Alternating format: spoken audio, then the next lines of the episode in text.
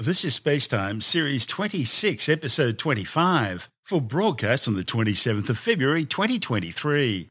Coming up on Spacetime, the discovery of massive early galaxies defies science's understanding of the universe. Seismologists discover an innermost inner core at the center of the Earth, and that crew of the leaky Soyuz spacecraft will be stuck on the International Space Station until at least September. All that and more coming up on Space Time. Welcome to Space Time with Stuart Gary.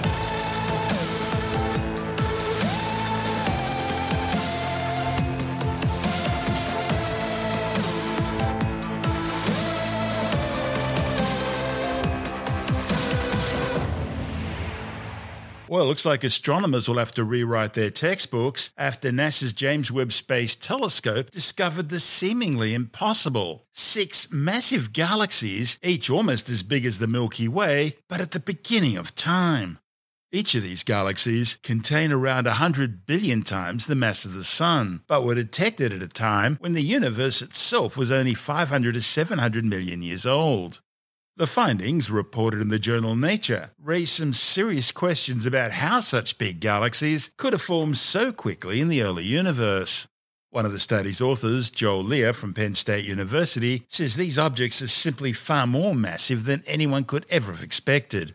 He says astronomers only ever expected to find tiny young baby galaxies at this point in time. But instead, they've discovered galaxies every bit as mature as the Milky Way in what was previously understood to be the dawn of the universe, a time when the cosmos was just 3% of its current age. Launched in December 2021, Webb is the most powerful telescope of its kind ever built. And it's equipped with infrared sensors capable of detecting light that was emitted by the most ancient stars and galaxies.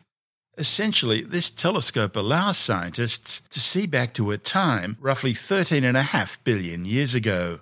That's when the first light in the universe began to shine, ending the cosmic dark ages and bringing forth the epoch of reionization, when the universe began to look the way it does today. The images are part of Webb's Cosmic Evolution's early release science survey, Basically, it's a deep look at a fairly boring patch of the sky close to the Big Dipper, a region of the universe which the Hubble Space Telescope first observed back in the 1990s. Leja says because this is science's first glimpse so far back, it's important to keep an open mind about what we're actually seeing. He says while the data indicates that these are likely galaxies, there's still a very real possibility that some of these objects, at least, could simply be supermassive black holes. But regardless of what they are, the simple fact remains the amount of mass discovered means that the known mass in the form of stars at this period in the universe's existence is up to 100 times greater than what scientists had previously thought. In fact, even if they were to cut the sample in half, it would still be an outstanding discovery. The revelation that massive galaxy formation began so early in the history of the universe upends what many thought was already settled science. Leja says his team have been informally referring to these objects as universe breakers, and they've been living up to that name so far.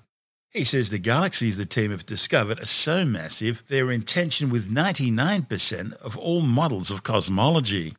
Accounting for such a high amount of mass would require either altering our models of cosmology or revising science's understanding of galaxy formation in the early universe, namely that galaxies start out small clouds of stars, dust, and gas and gradually grow larger over time through accretion. But the fact is, either scenario would require a fundamental shift in our understanding of how the universe came into being. Leja says the team looked in the very early universe for the first time and had no idea what they were going to find. But it turns out what they found was so unexpected, it's actually creating problems for science. It calls the whole picture of early galaxy formation into question. The next test will be to confirm the team's finding and alleviate any remaining concerns by taking spectrum images of the massive galaxies. That would provide data on their true distance and also the gases and other elements that make up these galaxies. The team could then use that data to model a clearer picture of what the galaxies looked like and how massive they truly were. A spectrum will immediately confirm whether or not these things are real. It'll show not just how big they are, but also how far away they are. Now, it's worth pointing out that these latest finds aren't the earliest galaxies observed by Webb. As we've reported previously, last year another team of scientists spotted four galaxies that likely coalesced from gas even earlier, around 350 million years after the Big Bang. That was the time when the first stars were thought to have formed. Those objects, however, were tiny compared to these new galaxies, containing many times less stellar mass.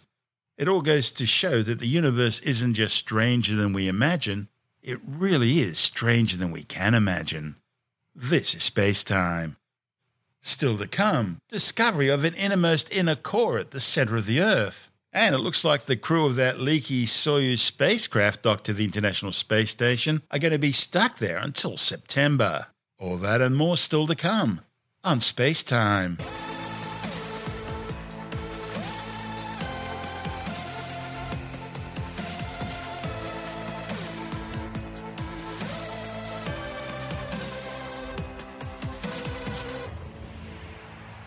Seismologists have detected what they're describing as a distinct and separate innermost inner core at the center of the Earth.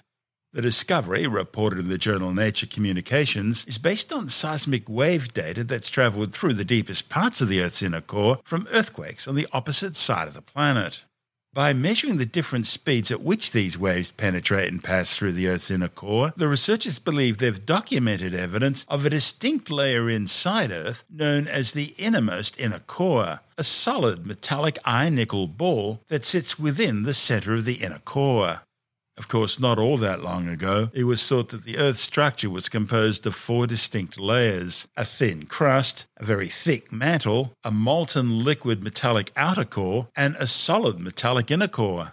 These new findings confirm there is a fifth layer.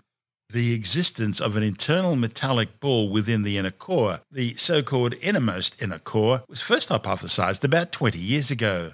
And the new seismic data provides another line of evidence supporting this hypothesis. One of the study's authors, Professor Hrvoje Tkalčić from the Australian National University, says studying the deep interior of Earth's inner core can tell science more about the planet's past and evolution. He says the inner core is like a time capsule of Earth's evolutionary history, a fossilized record that serves as a gateway into the events of our planet's past. Events that happened on Earth hundreds of millions to billions of years ago. The authors analysed seismic waves that travelled directly through the Earth's centre and were spat out on the opposite side of the globe from where the earthquake was triggered, known as the antipode. The waves then travel back to the source of the quake, Tkalčić describes the process as being similar to a ping pong ball bouncing back and forth. By developing a technique to boost the signals recorded by densely populated seismograph networks, the authors observed for the first time seismic waves that bounce back and forth up to five times along the Earth's diameter. Previous studies had documented only a single antipodal bounce. The new findings are providing a new way to probe the Earth's innermost core and its centermost region. One of the earthquakes the scientists studied originated in Alaska.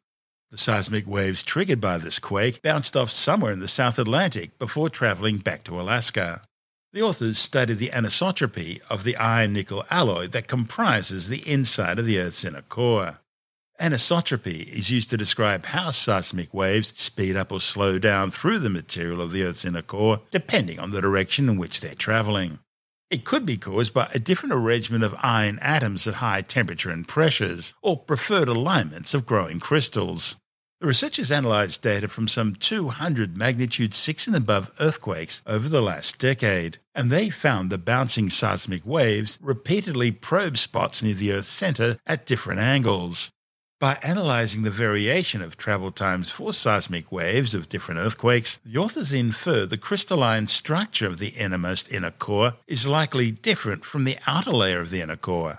They say this might explain why the waves speed up or slow down depending on their angle of entry as they penetrate the innermost inner core.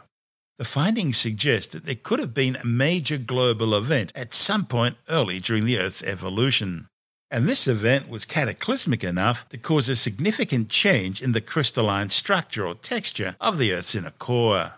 Tkalčić says there are still lots of unanswered questions about the Earth's innermost inner core, and these could hold secrets to help piece together the mystery of the planet's formation 4.6 billion years ago. Firstly, we observed these unprecedented waves that ricochet through the Earth several times so they reverberate along the Earth's diameter, and you can think of a ping pong ball that's going back and forth along the same direction. And this is how these waves behave, and they were captured for the first time up to five uh, reverberations. Before that, we had only up to two reverberations. And at the time the study was published in 2002, there were all direct waves through the center of the planet, only one reverberation. So when you think about the difficulty of this problem, it is because we don't have a volumetric sampling of the innermost part of the inner core in all directions. For instance, you have a large earthquake somewhere on the globe, and most likely the antipodal point, so on the opposite side of the globe, will be somewhere in the ocean. So you can see why we have to be innovative in a way we capture new information and add new data so we can improve that volumetric coverage of the inner core. So then we are in the same position as medical doctors who study the internal body of a patient by having sources and receivers everywhere around the body. It showed an additional additional layer, a layer which up until now hasn't actually been evaluated. So yes, so we uh, basically confirmed the existence of the innermost inner core, and we're able to put some bounds on its radius. So imagine the inner core is a solid ball of iron and nickel with about 1,220 kilometer radius. The innermost inner core's radius is about 650 kilometers with some uncertainty, but it is approximately halfway down between the inner core, outer core boundary and the center of the Earth. And secondly, we were able to characterize that transition as gradual rather than sharp. And this may explain why it is so difficult to detect because for most of the other Earth layers, you have a fairly sharp boundaries between them because they are typically different chemical compositions or phase changes. So we can observe the waves that reflect directly of those boundaries. Whereas here, we don't have such a sharp boundary, and that means we have to study the waves that move directly through the innermost part of the inner core. And when we did that, we found that uh, the waves that move through the innermost inner core show a different property than those that move only in the outer shell of the inner core. And the difference is in the speed of travel, namely the waves that move through the innermost inner core slow down in the direction that is somewhere between the spin axis of the Earth and the equatorial plane. Whereas the waves that travel through the outer shell only have the slowest parts or the slowest directions in the equatorial plane. So there is this subtle difference in the way that these two different parts of the inner core slow down seismic waves. And this is what we were able to measure and differentiate between the two. What does that tell you about what's going on down there? Is it just a case of the, the nickel and iron just getting more and more compacted, uh, reaching a higher and higher pressure and temperature? It could be, yes, it could be. This is one hypothesis that perhaps there is a phase change. So perhaps they're talking about two different crystallographic structures of iron. Uh, there's an ongoing debate on whether iron is in a hexagonal closed packed form or in a body center cubic form. And that would make the difference. So we need another line of evidence or multidisciplinary approach to understand that because of course everything we do in global seismology is geophysical inference. We try to characterize as much as we can transitions or different structures. But we do need experiments at the high pressures and temperatures to complement our research. So I mentioned that as one hypothesis. Another one could be that perhaps you don't have a phase change in the crystallographic structure of iron, but you have a mechanism that drives a different growth of the inner core in the sense that the crystals of iron grow in a different direction or with a different rate. And so you can imagine that perhaps if you have an aggregate, aggregate of crystals, you can have a preferred or aligned orientation of these crystals that will then either slow down or speed up uh, seismic waves in a certain direction. What about the idea that the composition itself is different, that there more oxygen in the inner core than we thought there was? Maybe there are other elements down there which are affecting the overall structure. There is a possibility, uh, of course, and this you know everything. That, yeah. uh, yeah, because everything that we can infer from seismic waves should be taken. Uh, I mean, all interpretations should be taken with a grain of salt, and the inability to see what's down there. The best we can do is to study the seismic waves and, so to speak, travel to to that part of the planet on the crest of seismic waves. But you mentioned the the chemical composition. Um, we know that the inner core is an alloy of iron and nickel with some light chemical elements, and oxygen is one of the most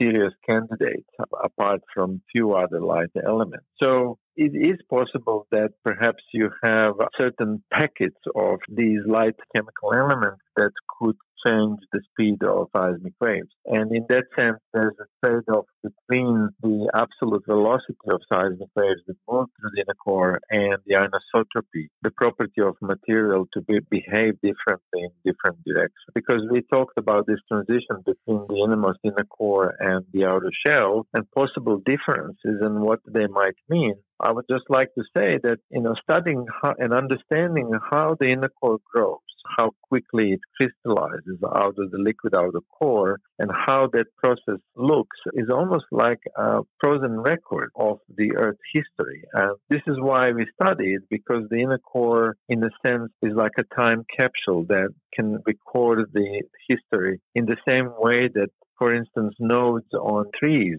can record their climate uh, conditions. Yeah, but you can grab a tree and cut it open and have a look at that. With the inside of the Earth, it's much harder to get there. It's much harder to get there, and this is exactly why we have to be innovative in the ways we treat the existing data and find the new data to sample, in this case, the center of the planet. So, where to now? Is it just a case of getting more and more seismic data to verify the trans transition area? Um, yeah, that is certainly one direction. Some new directions of studies in the in the last several years and perhaps the last decade is to look not just at direct waves, but actually the similarity between seismic waves and those late arrivals. You know, many hours after the Earth large earthquakes happen, actually. And this is how we recently scanned the core of Mars, where interestingly we have a single seismometer, whereas on Earth we have tens of thousands of seismometers, and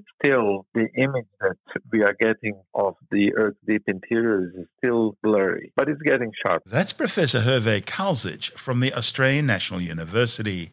And this is Space Time.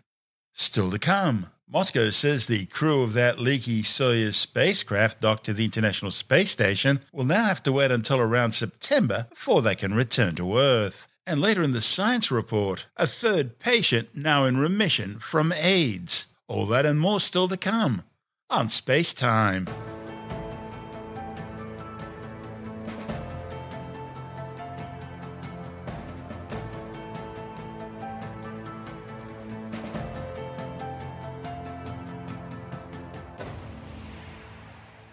The Russian Federal Space Agency Roscosmos says the crew stuck on the International Space Station after their spacecraft sprung a leak won't be returning to Earth until September, a full year after they first launched. The crew of two Russian cosmonauts and an American astronaut flew to the orbiting outpost aboard their Soyuz MS 22 spacecraft from the Baikonur Cosmodrome in the Central Asian Republic of Kazakhstan in September 2022 for what was meant to be a six month tour of duty. They were slated to return home aboard the same capsule on March the 28th. However, that capsule suddenly began leaking coolant in mid December after apparently being hit by a micrometeoroid or piece of space junk. Mission managers eventually decided it was simply too dangerous to send the crew home in the damaged Soyuz and instead opted to send up the next Soyuz in line, the Soyuz MS 23, in an unmanned configuration as a rescue ship for the stranded crew. However, on February the 11th, just after a new Russian Progress MS-22 cargo ship successfully docked with the Zvezda module of the space station, another Progress cargo ship, the MS-21, which was docked nearby, also suddenly sprung a leak in its coolant system. Now, the Progress is very similar in design, construction, and equipment to the Soyuz. And the fact that now two Russian spacecraft docked to the space station had both begun leaking coolant raised some serious concerns. It forced Moscow to delay the launch of the rescue Soyuz until they could determine what was really happening. Well, Roscosmos now claims the Progress coolant leak, just like that of the Soyuz earlier, was also caused by a micrometeoroid or space junk impact, and not some sort of manufacturing quality control issue. The agency says it's based its conclusions high resolution images and videos of the Progress MS 21 taken by the space station's 17 metre long Canadarm2 robotic arm, which revealed a 12 millimetre hole through which coolant fluid was pouring out from the cooling system and also some damaged solar panels. Now, because Russia can only build spacecraft at a certain rate, the MS 23, which has just launched for the space station and which was to take up a new crew, has instead flown up empty, meaning that new crew has been bumped back by six months. And to fill the gap, the existing Soyuz MS 22 crew will stay up for the extra time. Now, while all that was going on, Moscow also took the opportunity to announce that despite earlier statements, Roscosmos will extend its participation with the International Space Station program until at least 2028. That reverses last year's threat to leave the space station after 2024, and I'm quoting here because it's old and broken down, and instead concentrate on Russia building its own space station. Moscow has been working on a new space station core module at Energia, but that's well over budget and years behind schedule. In recent years, Russia's space program has suffered a string of failures and leaks. These have led to the loss of several satellites, as well as manned spacecraft, and numerous games of hide and seek aboard the Russian portion of the International Space Station as crew try to find where the leaks are coming from. The International Space Station has remained a rare venue of cooperation between Moscow and Washington ever since the start of the Russian invasion of Ukraine a year ago and the ensuing Western sanctions against Russia in response. This is Space Time.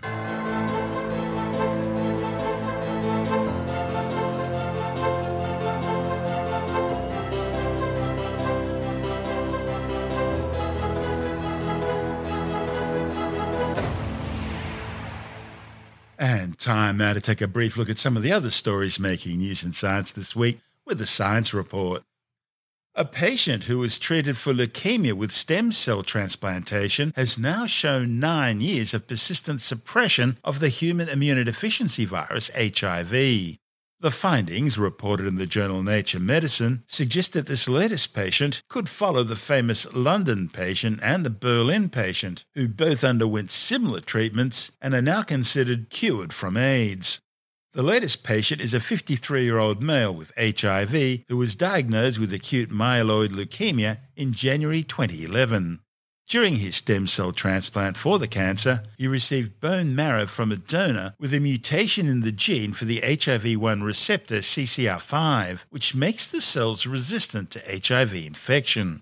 The HIV eventually became undetectable in the patient's blood cells, so antiretroviral therapy was stopped in November 2018 to see if the infection would return. But the patients remained in remission ever since. While stem cell therapy is a high risk procedure, the medical team says the case study adds to the previous two cases and could one day allow HIV treatment and remission. HIV, the human immunodeficiency virus, causes the acquired immunodeficiency syndrome AIDS, which is transmitted through body fluids. First diagnosed in June 1981, the World Health Organization estimates that up to 113 million people have been infected with HIV and over 49 million people have died of AIDS. A new study warns that two of humanity's biggest animal food sources are also two of the planet's worst polluters. A report in the journal Current Biology found that the food fed to both farm chickens and farm salmon accounts for 78 and 69% respectively of their environmental impact. The findings are based on detailed scientific maps charting greenhouse emissions, nutrient pollution, fresh water use, and special disturbances of the chicken and salmon farming industries.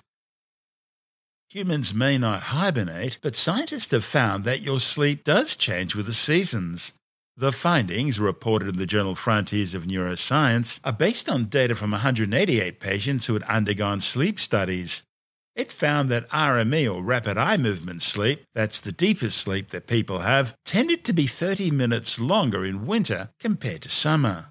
While this kind of study can't show cause and effect, RME sleep is directly linked to your body clock and circadian rhythms, and that can be affected by changing light conditions. Researchers say this trend, however, may not be seen in future studies in healthy people, and so more research will be needed. Further, most of the diagnoses of these patients showed no seasonal patterns, but insomnia was more commonly diagnosed towards the winter months. A new study has found that most fake news on social media platforms is being spread by algorithms that reward the biggest gossips by amplifying their chatter more than less frequent users.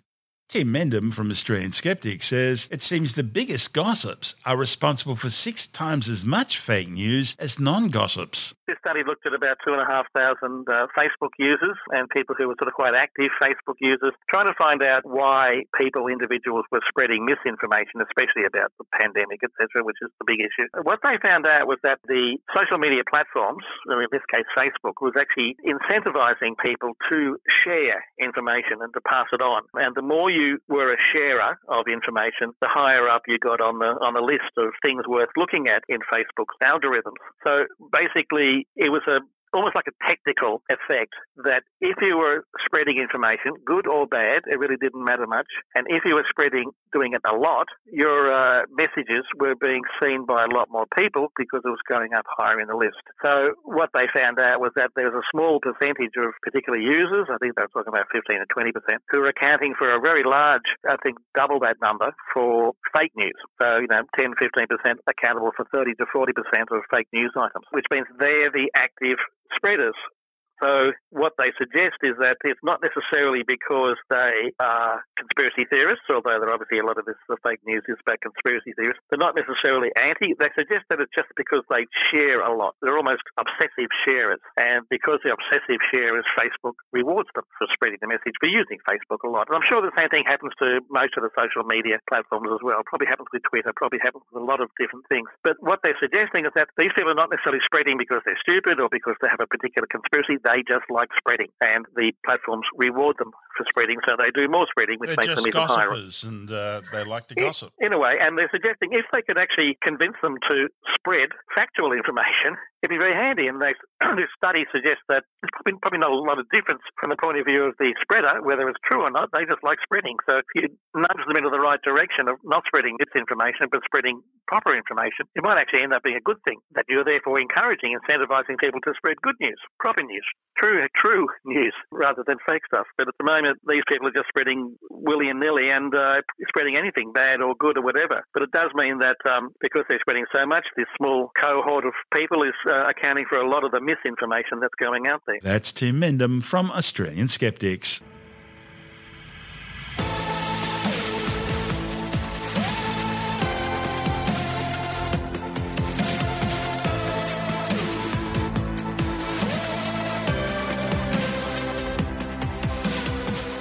That's the show for now. Spacetime is available every Monday, Wednesday, and Friday through Apple Podcasts, iTunes, Stitcher, Google Podcast, Pocket Casts, Spotify, Acast, Amazon Music, Bitesz.com, SoundCloud, YouTube, your favorite podcast download provider, and from spacetimewithstuartgary.com. Spacetime's also broadcast through the National Science Foundation on Science Zone Radio and on both iHeartRadio and TuneIn Radio. And you can help to support our show by visiting the Spacetime store for a range of promotional merchandising goodies. Or by becoming a Spacetime patron, which gives you access to triple episode commercial free versions of the show, as well as lots of bonus audio content which doesn't go to air, access to our exclusive Facebook group, and other rewards. Just go to spacetimewithstuartgary.com for full details. And if you want more space time, please check out our blog, where you'll find all the stuff we couldn't fit in the show, as well as heaps of images, news stories, loads of videos, and things on the web I find interesting or amusing. Just go to spacetimewithstuartgary.tumblr.com. That's all one word, and that's Tumblr without the E.